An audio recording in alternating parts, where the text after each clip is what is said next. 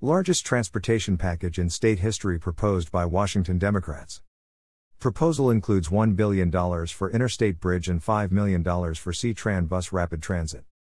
By John Ley with Clark County. Today.com. For the fourth time in the past two decades, the Washington state legislature is proposing the largest transportation package in history. Unveiled today by Democrat leaders, the $16.8 billion proposal would fund a host of projects around the state, including $1 billion in funds for the I 5 Interstate Bridge Replacement, IBR. It does not include an increase in the gas tax. The Move Ahead Washington proposal would run 16 years and includes substantial money for transit and other publicly funded transportation. Four bills combine to make up the package. Senate and House Transportation Committee Chair Senator Marko Liias, Democrat, 21st District, and Representative Jake Fey, Democrat, 27th District, unveiled Senate Bills 5974 and 5975 and House Bills 2118 and 2119.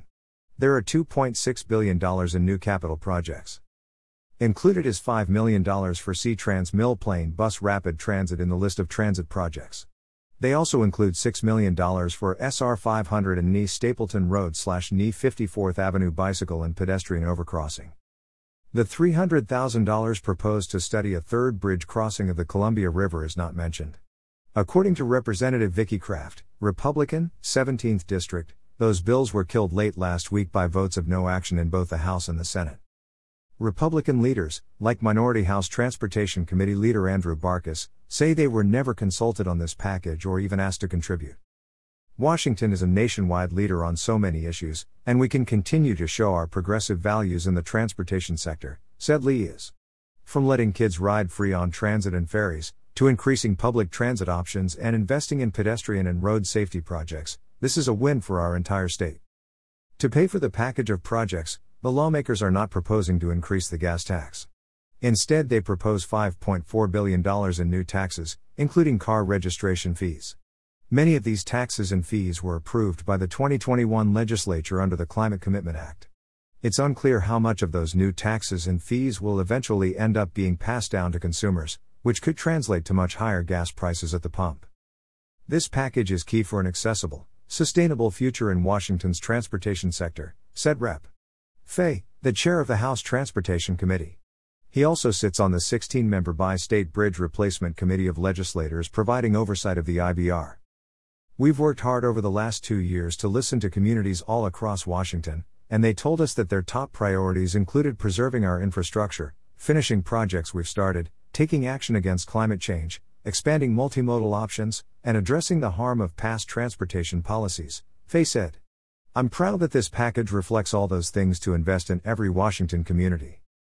Additional details on the taxpayer revenues to be raised include $3.4 billion in federal funds, $2 billion in a one time transfer from the state operating budget, another $2 billion from a tax on exported fuel, and borrowing $956 million in existing authority. Also, are increases on the stolen vehicle check fee, a dealer temporary permit fee, and the enhanced driver's license fee. Aircraft fuel taxes will go up by 11 cents. Governor Inslee's statement praised the package, with emphasis on carbon reduction. He also mentioned the interstate bridge. The Move Ahead Washington proposal will provide major benefits to communities all across our state. As our state continues to grow, we need to make sure people and businesses have safe, reliable transportation options. Importantly, this package recognizes the need to reduce emissions in our transportation sector by prioritizing billions of dollars to clean transportation initiatives, including funding for four new hybrid electric vessels, support for new state and local decarbonization projects, and historic investments in transit, bicycle, and pedestrian infrastructure. I am especially appreciative this package includes funding to replace the I 5 bridge over the Columbia River, keeps our legal commitment to remove fish passage barriers on our state highways, and continues work on ultra high speed rail. Roger Millar, Secretary of Transportation, highlighted the following amounts of dedicated funds $1.3 billion towards Washington State Ferries vital work to build four new hybrid electric ferries and electrify two existing ships. $1.2 billion in active transportation models like safe routes to school, bike and pedestrian safety programs, and school based bike programs. $3.1 billion in transit programs and investments, including funds to allow those 18 and under to ride free on all public transportation services. $3 billion towards highway preservation and maintenance to help us make progress toward reducing our preservation and maintenance backlog. $2.4 billion to fulfill the state's obligation to replace fish passage culverts.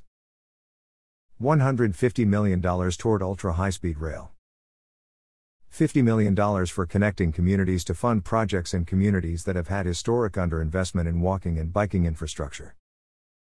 Some notable project funding including Oh, $1 billion to fund Washington's portion of the I 5 Interstate Bridge Replacement Program. Oh, $640 million to widen SR 18. Oh, $210 million for the US 2 trestle. Oh, $380 million for I 405 corridor construction. Oh, $406 million for the SR 520 project. Oh, $434 million for SR 167 SR 509 Puget Sound Gateway project. Both houses of the legislature must pass the bills, and then they must be signed by Governor Inslee. This is highly unusual for such a significant transportation proposal to occur during a short, 60 day session of the legislature. The last day of the current session is March 10. The nickel tax approved by Washington's legislature in 2003 bumped the gas tax up to 28 cents after a 12 year period of no increase. It raised $4.2 billion. In 2005, the legislature enacted a 9 cent gas tax increase, in three steps. The Transportation Partnership Act was scheduled to raise $8.5 billion over 16 years. The 2015 Connecting Washington $16 billion package raised gas taxes another 11.9 cents over 16 years. Six years later, it had produced $245 million more revenue than originally forecast. The 12 year 2003 nickel tax package expired in 2015, and the 16 year 2005 TPA package expired in 2021. Therefore, those bonds should be paid off, leaving that 14 cents of gas tax available for other transportation purposes.